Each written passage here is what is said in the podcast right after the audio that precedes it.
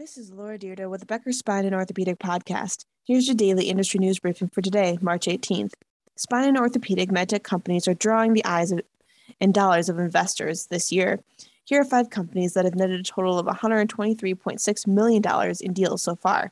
First, device maker 3Spine landed a $33 million Series C investment round to support clinical trials of its low back uh, joint replacement device. Two, French device maker Companion Spine earned $55 million in Series A funding. The funding was led by New York City based investment firm Viscagliosi Brothers. The money is expected to help develop and commercialize minimally invasive diagnostic and therapeutic products for degenerative disc disease and lumbar spinal stenosis.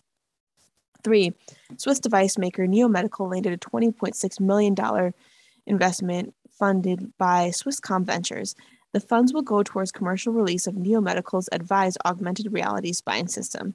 Four, Amber Implants closed a $10 million deal in Series A financing round in January. Funds will help further validate its vertebral body augmentation system, VCFix, through testing and clinical studies. And five, New York City based robotics company Kira Surgical received $5 million in seed capital. The funding is expected to help further develop a radar tracking system for knee replacement and knee surgery with sub millimeter accuracy.